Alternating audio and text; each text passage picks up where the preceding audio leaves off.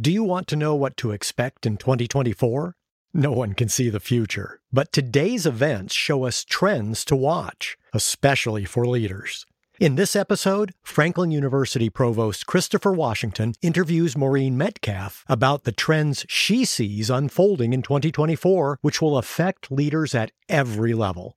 Helping leaders deal with uncertainty is just part of the VUCA Max training we've incorporated in our leadership courses at the Innovative Leadership Institute. You can't control the future, but you can control how you respond to what it brings. We can show you how. Learn more at innovativeleadership.com.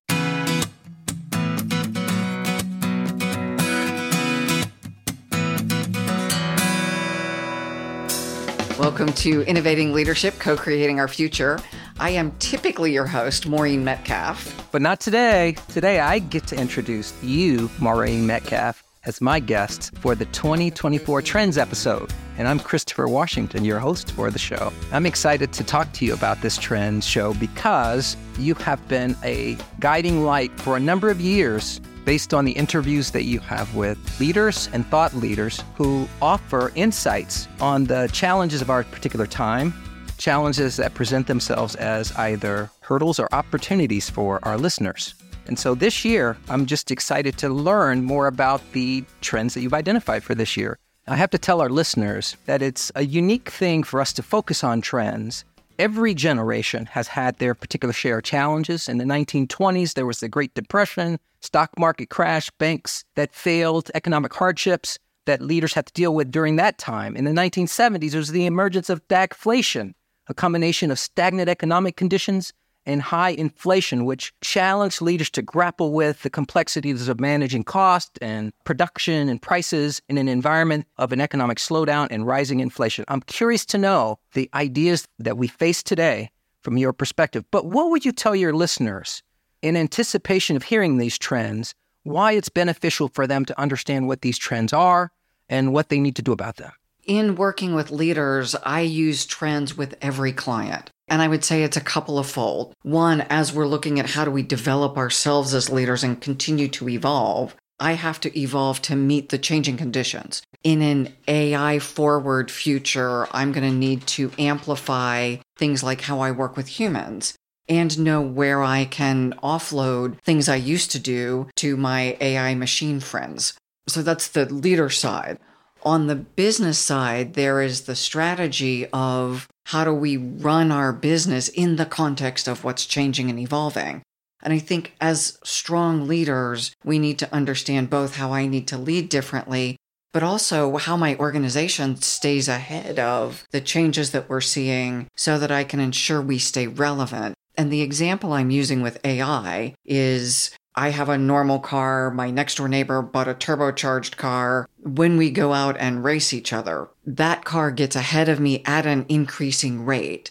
I will never catch up. Even if I later get a better car, I can't close that gap because the gap has continued to expand. So, for leaders understanding the trends about where the business environment is going, if I allow my competition to get too far ahead of me, I can no longer remain a solid competitor in the race. So these trends give us a sense of the prevailing direction in which companies are moving and enables these leaders to adopt strategies to effectively address and to keep pace with these changes in our world. And I would add to that also manage the risks because some of these are risk related, like changing environmental conditions and degradation.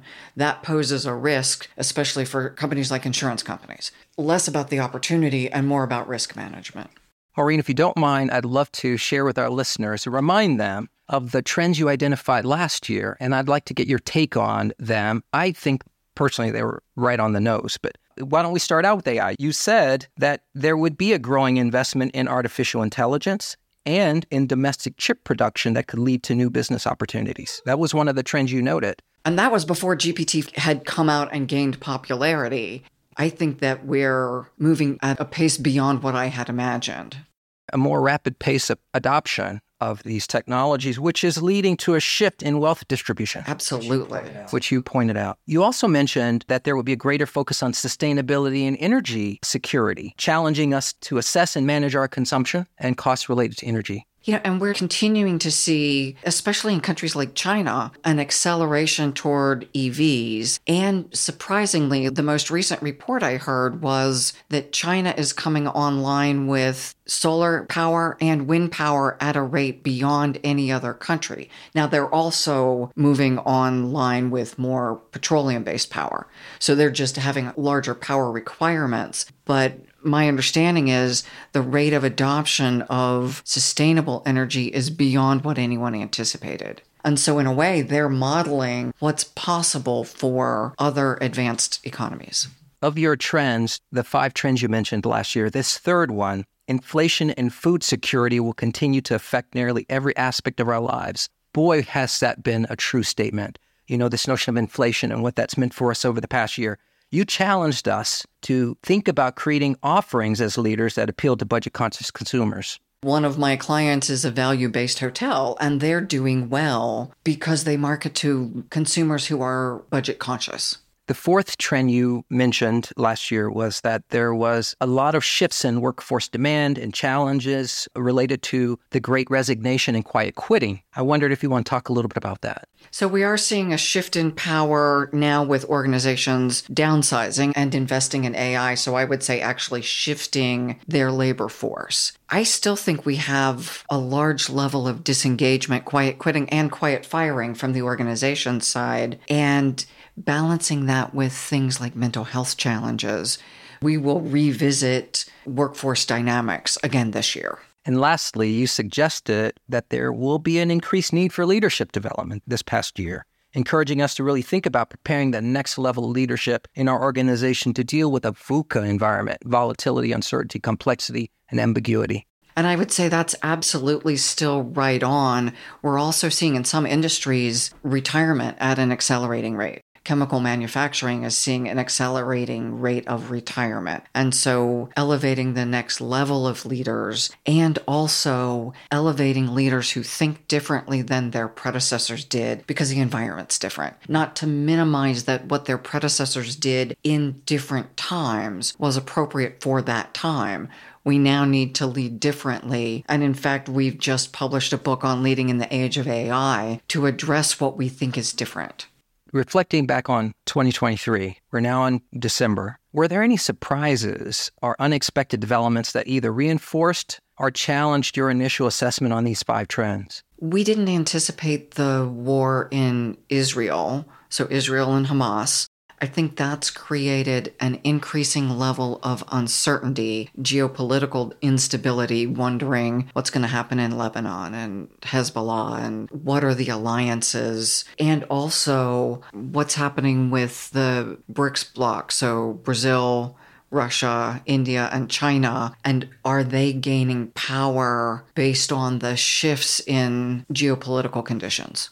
Well, now that's interesting because I believe as we start to unveil your 2024 trends, there's something to be said about this in those trends. So we'll come to that. Let's turn our attention to this year's trends and the tensions you anticipate they would create. This year, you talk about tensions. Could you explain why you sort of shifted to account for the tensions that these trends create for leaders? In the past, we've talked about the trends as something to conquer. Either I manage the risks or I conquer the opportunities so that my organization can perform better than competitors. I think in some cases, these are areas that conquering won't address that we're really navigating much more complex issues. If I look at the nuance of the issue, I need to be managing several facets of an item to really succeed. Yeah, it's an interesting perspective for leaders to be able to think about. We are going to encounter tensions. How do we resolve them? How do we manage them? It's what our responsibilities are as leaders. We're taught as leaders, we're supposed to be able to fix problems make good decisions and bring closure to things.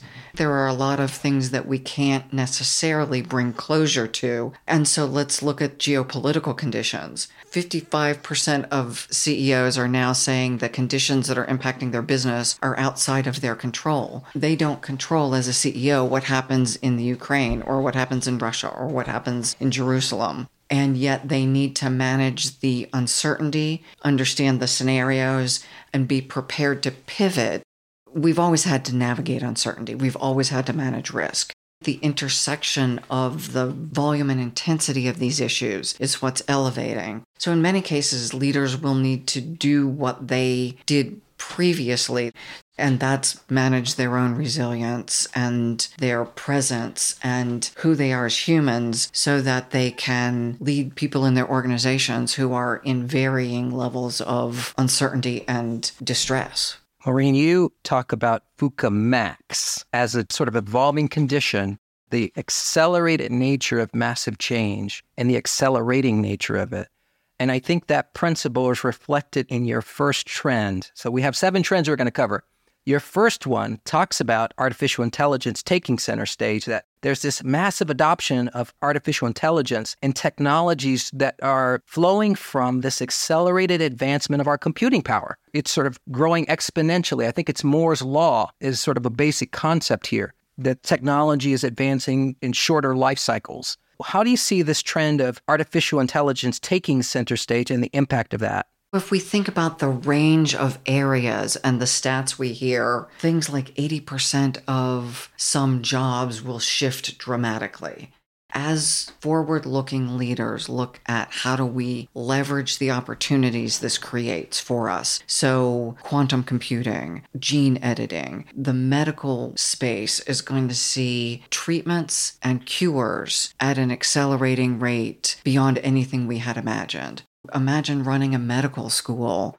How do you keep up with what you're teaching given the accreditation process? It's going to be a different world in a couple of years if it isn't already. Yeah, I'm hearing you say that there can be some tremendous benefit to improving the human condition and the lives, but that there are challenges in adoption, sometimes systemic, bureaucratic, etc. What kinds of tensions do you anticipate this will create this explosion of AI in its use for leaders and managers today? One is how do I experiment, but also follow solid processes? I can't agilize everything, if agilize is a term. If I'm reporting to the SEC, I can't just make up new processes this week using some new AI tools and hope they're right. And there is some amount of rigor. If I'm doing anything that is EPA related or food safety related, there are all kinds of fields where a level of process discipline and reporting is just absolutely required. And bringing AI and computing power on will change over time. But I also need to manage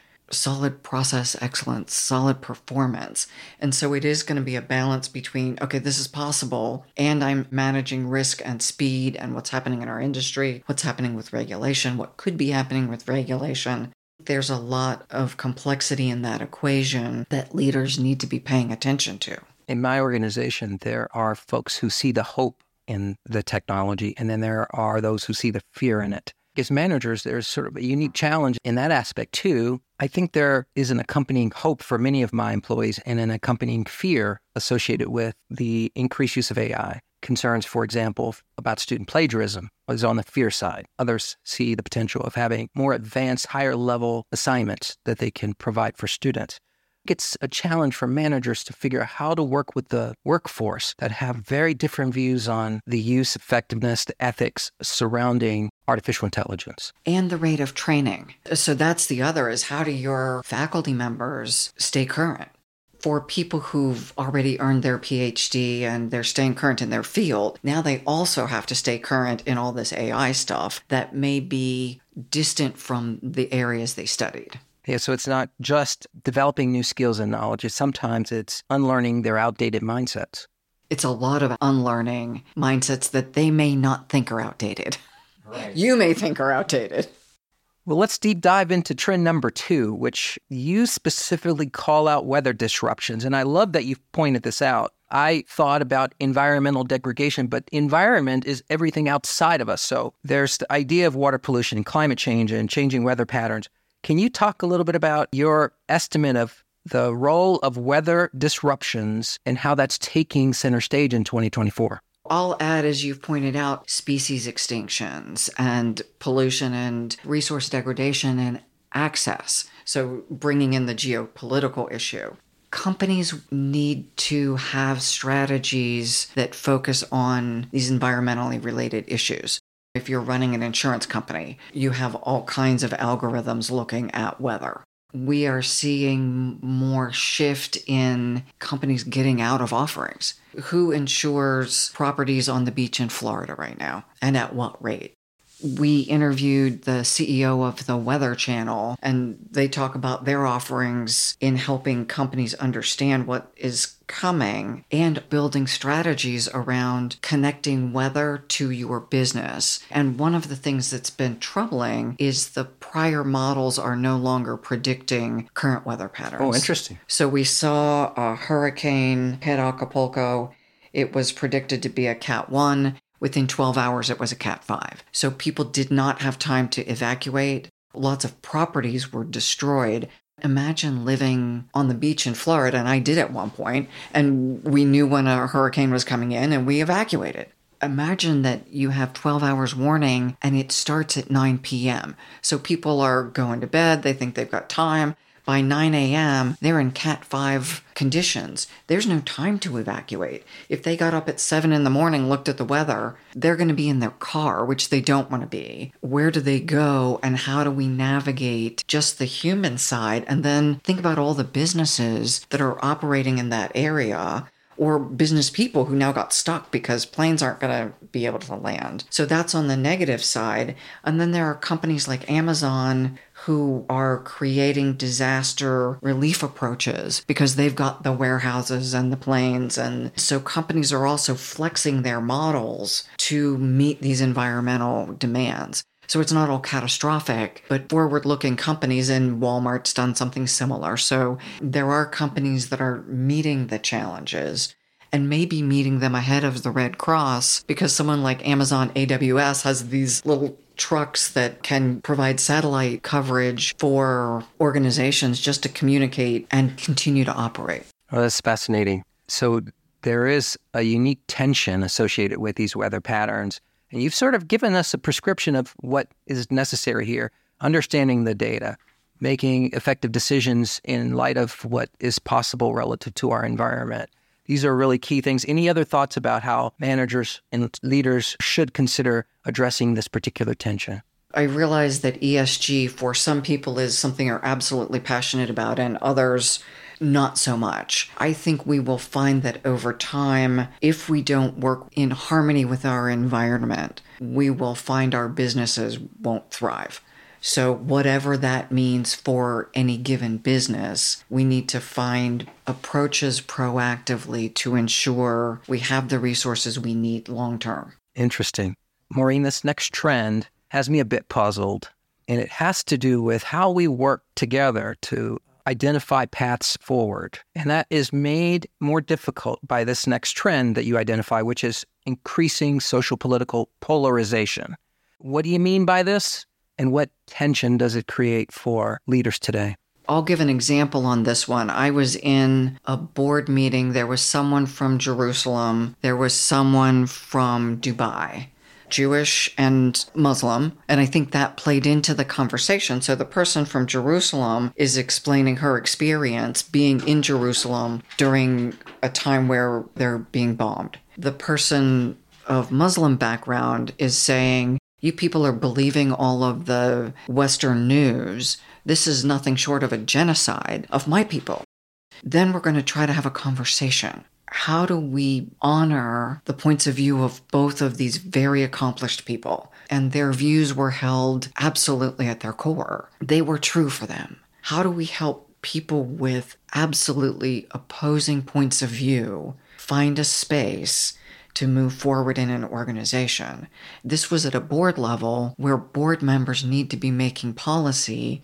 Do we take a position? What do we do to protect our employees? How do we do that on both sides? Are we favoring one side over the other? Do we take a political stand? There are complex questions, and this one is absolutely a tension. I think that we need to manage how do we run our business and how do we create a safe space for the precious humans who show up to work, in many cases when they're watching their family members injured and dying?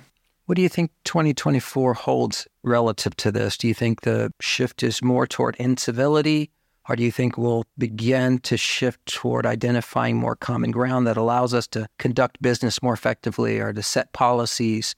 What's your sense of the sort of zeitgeist around this issue of polarization? You know, my deepest hope is that we find paths forward.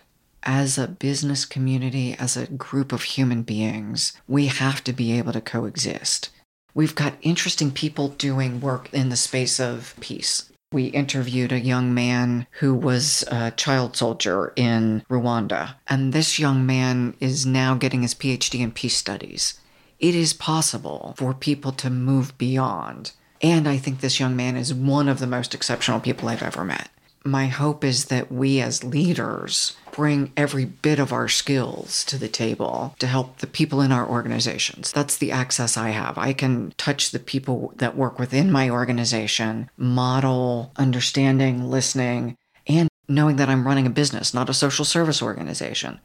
How do we balance all of that in some cases, you're not going to talk about your views at all. You show up, you're here to serve food or do technology code and just leave the other stuff to the extent you can at the door so everyone can work on the thing they agree on. This is our work. There's a place for both. Certainly in the boardroom, understanding the deeper human impact is required. In some parts of the organization, that's going to be disruptive.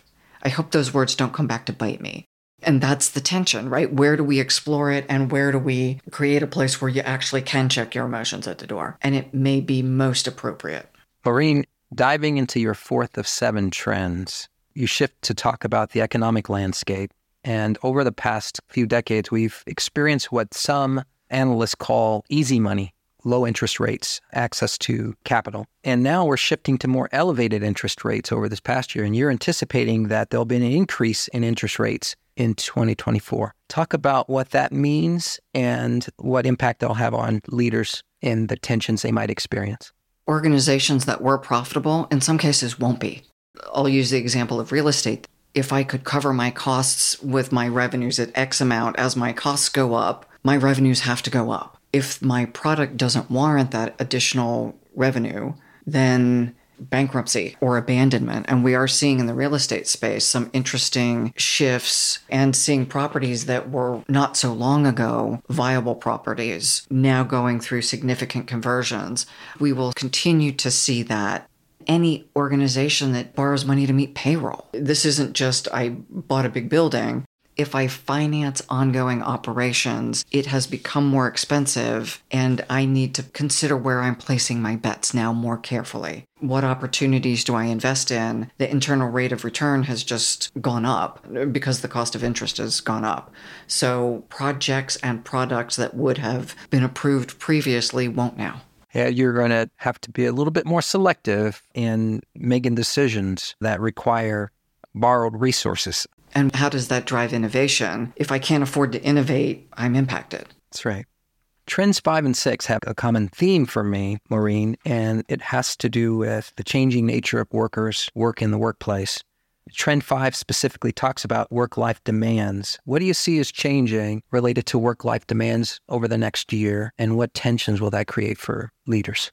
Here, I want to say what I've seen in this year. Everyone I work with seems overwhelmed we used to go through cycles. I have a big system implementation. I know I'm going to be all out for X number of months, and then I get a break. People are just frazzled. There is no break. But shouldn't AI make it easier for people? You know, we're reading about three day work weeks and four day work weeks. Right. That day may come. In my planning horizon, I have not cut our schedule back to four days a week next year. I'm old enough to remember when they said email was going to save me time and uh, I'd have to work less as a result. And it ended up doubling my workload and people having more access to me. And probably more than that now. Yeah, I was in finance and we would do, you know, one or two analyses. Now we do thousands. I am not currently seeing a decline in workload. I'm reading a lot about it. As AI comes online, as it becomes more routine, that may happen. But I think there's a lot of angst and anxiety in the learning process for all of us to figure out what are we unlearning? Am I, do I feel safe? Am I going to have a job? There's a lot of anxiety between here and a four day work week. which puts pressures on leaders and managers to figure out how to balance or is it a balance? What can I do as a leader or manager to affect work life of my employees? I think it's something we have to look at. Am I creating the conditions for my people to be mentally healthy? Physically healthy. As a cost of entry, I should create an environment where people, when they walk out of my organization at the end of next year, they're not sicker and more depressed than they were this year there are certainly exogenous things that happen, but I would like to make sure my workplace is not causing people to get ill. Your Trend Six addresses another aspect of changing nature of workers and work in the workplace. You point out five generations in the workplace. And I was just thinking about the fact that I have colleagues who are older in their mid 60s and upper 60s who are still working. And, you know, they didn't save for retirement well enough. Economic conditions are challenging them. And so they're in the workplace with 21 year olds now. Very diverse group of employees. What kind of challenges does that present to managers and leaders today? I was talking to someone last night at a foundation event, faculty member at a local university, and she's in her late 70s, I believe. So you've got 20s to 80s. That's 60 years of difference. Different perspectives? and histories and mindsets. Worldviews, experience, all of that creates the opportunity for more robust solutions acting with grace? How do we create the conditions where we act with civility and respect? You're not those old people who are out of date and you're not those kids with no experience, whatever the variation is. And one of the comments you made earlier was also immigration. If we think of climate migration, we're going to see a lot of people displaced and a lot of people in our workforce who are dealing with emotional challenges if their home has now been flooded and they'll never be able to go back. They may speak different languages. They may be from different countries and different sets of experience. So, how do we meld all of these uniquenesses and create workplaces that work for the humans that inhabit them and for the business to be profitable? I think that's a tension that's going to become more complex before it becomes less complex. You know, that's a dynamic that many tribal communities held, where there was a tremendous amount of value for the elderly, as well as you know, real commitment to transferring ideas about the culture and the community to the young people it can be a very interesting place if you have the ability to manage this tension. Respecting elderness and elders respecting the role of cultivating our youth, I think is maybe a mindset we have lost. Earlier in our interview, you mentioned the role of global affairs and how that can impact local decision making within organizations, even domestically within our organizations. In trend number seven, you point this out very explicitly by pointing to the idea that geopolitical uncertainty and shifts in sort of global relationships and domestic priorities can impact managers, leaders, and the kind of decisions they make. Can you talk a little bit about that and the tensions managers are likely to experience as a result of geopolitical uncertainty? We hit this in a prior conversation as well regarding the polarization. And I think this builds on that piece. From a business side, trends of reshoring manufacturing, CHIPS Act, new alliances. We talked a little bit about the BRICS alliances. Yes. And I think we will see businesses making decisions about where production is managed in conjunction with government funding. I was in the computer industry in the 80s in contracting. We had to meet made in America requirements for government stability that we had to have a certain amount of technology produced here. So if there was a war or discord with other countries, we would have the internal capacity to thrive. We're moving back to some of that now as our alliances are realigning, and some of the countries that we've counted on during your and my work lives mm-hmm. may not be as stable from an alliance perspective that shifting make different business decisions over the next year and beyond than we may have made five years ago. If I'm a listener, I'm probably thinking, wow, seven trends. These trends taken together are a bit overwhelming. It wouldn't be a Maureen Metcalf interview for me if I didn't tap into the question how do I take care of myself in this? What's the idea about me as a leader addressing self care or cultivating my own resilience? Let me say a little bit about what I do, because that's the easiest way to answer. I have become something just short of militant about self care. So I do yoga regularly. I see a chiropractor. I meditate. I use a meditation software to help me move into theta brainwave state. I watch my food. I'm probably on the extreme side, but I would also like to work into my 70s if I am going to do that, I don't want to fall across the finish line like a broken down car that there's nothing left. Oh, wow. Right? right. So, I mean, the, the image is you maintain what you've got because it's the only one you got. And I'm on the later end of productivity, and I want to make sure I stay there, stay highly productive. For anyone who is leading people, the requirement for us to be physically, emotionally, also spiritually present with the precious souls in front of us. At the same time, manage these significant tensions and requirements of stewardship of the enterprise. And for any of our listeners in that role, you know that's a massive amount of pressure. If you're not waking up in the middle of the night on a regular basis, you're doing something that I want to learn about. Because most of us have nights that we just either can't get to sleep or can't stay asleep because the volume that we are carrying is significant. The responsibility for the people who count on us to make good decisions to feed their families. That the products or services we produce allow them to stay in business. And all of these trends and hundreds more are things our leaders are balancing every day. And many of them don't have the self care practices they don't have the option. In yes. some cases, just I can control my schedule a little bit more and I do the best I can to make sure I get yoga in before I come back to work. It's not like I get to, you know, hang out in my pajamas all evening and frolic.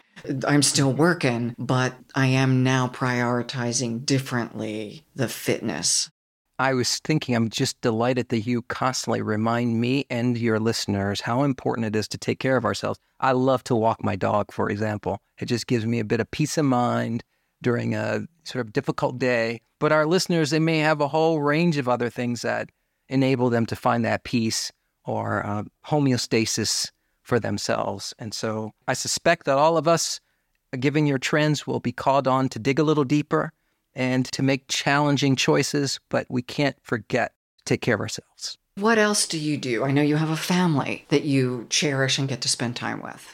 I do think eating properly, spending time with my children and family is something that makes me well. And uh, having a very stable team that I pour into their own de- their development, am enriched by their experiences and presence and sort of temperament that helps surrounding myself with people who are of a good temperament is really important to me. You know, as you say that, I am remiss in not mentioning both my partner Mike and my colleague Dan and our entire team. Having people around us that are positive, supportive, find opportunities to see the good in the world rather than continually complaining makes my life fun. As challenging as the environment looks, and I I'm afraid that as I talk about this, I sound like I'm predicting the world of Mad Max or something, and I'm not. I'm actually really optimistic that for many people will be a very challenging year. We're experiencing a lot of transitions. I mean, imagine if quantum computing and AI can solve your parents' dementia issues or your siblings' cancer diagnosis or help people who have fertility problems have children. There are so many opportunities for people who couldn't get good jobs because they couldn't afford education. Now we're looking at how does AI help people get access to really decent jobs. And there are solutions that will come online in every facet of society's problems. The opportunities outweigh the risks if we are mindful and leading well. If we are not mindful and leading well, we can go down a really negative path, and some people will. Maureen, I, I appreciate you heightening my mindfulness about what's around the corner. I'm walking away from this interview a bit more optimistic and filled with purpose around what I need to be doing as I encounter 2024 in supporting my people and the organization I'm delighted to have the opportunity to be your host today and to have the opportunity to turn the tables on you and interview you on the wisdom that you've gleaned from all of the folks you've interviewed over the years. Thank you. And let me ask you a question now. I get yes. to be host again. You say what you're taking away. You are a brilliant futurist in your own right, and you're leading a university. What have I missed? And what will you do differently going into 2024 than you did coming into 2023? The one idea that I think I would add to your trends list is that we're going to have to be more accelerated lifelong learners. The nature of learning is shifting in that people can learn on YouTube, they can learn on Twitter, they can learn through a variety of means. There are emerging organizations that are providing structured learning experiences for people. Uh, there's more experiential learning opportunities. I think that shift that those of us in post secondary education will have to account for more sources and means of learning and build that into stackable learning opportunities for individuals, recognizing that a person with a PhD may come back for a certificate in analytics, and a person in analytics might want to stack their credential to a bachelor's degree and then on to a master's. We're going to see people coming in and out of these educational pathways given the demands in the environment for learning and new evolving domains of learning that are going to be necessary. And you're doing a lot already in your institution to bring that forward. Absolutely. It's a priority for us to think about how we match what we offer to the complexities of the learning ecosystem today.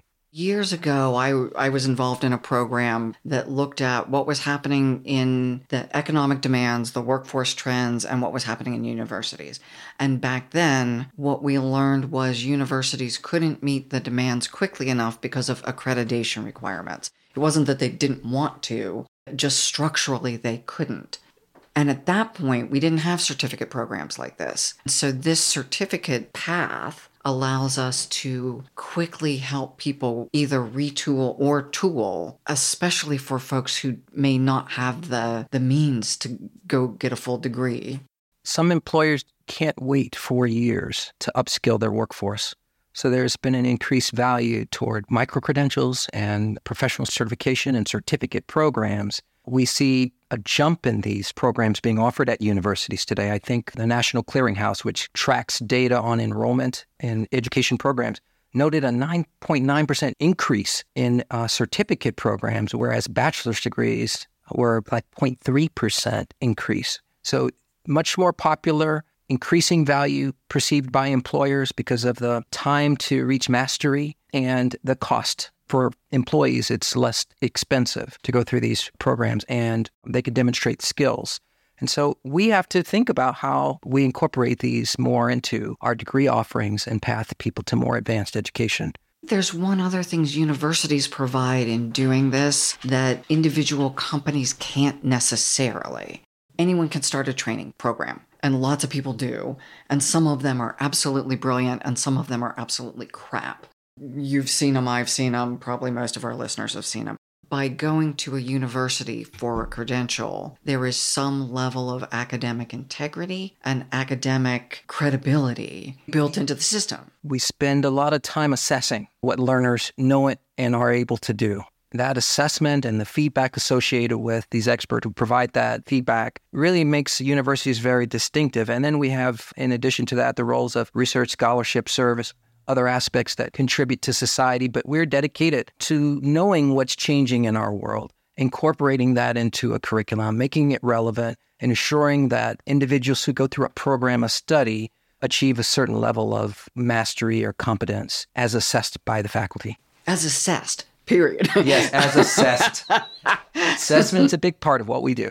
Well, and again, comparing it to, and we offer training programs, so I don't want to say that don't come to us, but the idea that when we're buying training, we need to ensure that we have a mechanism to assess does someone get better? Makes the outcome of the program more powerful when you can do the assessment. Absolutely. And so bringing that back to the trends as we look at the volume of change, the VUCA Max piece, all of us will need to find avenues to stay current, whether it's listening to this podcast or reading blogs, going to YouTube. probably most of us will also be going to university programs for additional certifications. Well, we certainly hope so. And we want to be there. I'm working with our faculty to make sure that we're keeping pace with what's changing in our world. We have regular forums, for example, to talk about AI and what that will mean for teaching and learning and professional practice and even our own administrative processes. All of this is really important to us because we're anticipating maximum accelerated exponential growth, the VUCA max. We're anticipating it and uh, preparing for it at university. Christopher, it is such a delight to get to talk to you, which we do over a glass of wine, but to share this with our listeners, because these are the conversations that I think enliven both of us. And we will have a jointly written blog attached to this podcast for people to read more in depth about the trends and tensions. Always a pleasure, Maureen. I'm just delighted to bring the audience into our conversation. Thank you. And to the audience, to our listeners, please like and share and comment on this and all of our podcasts.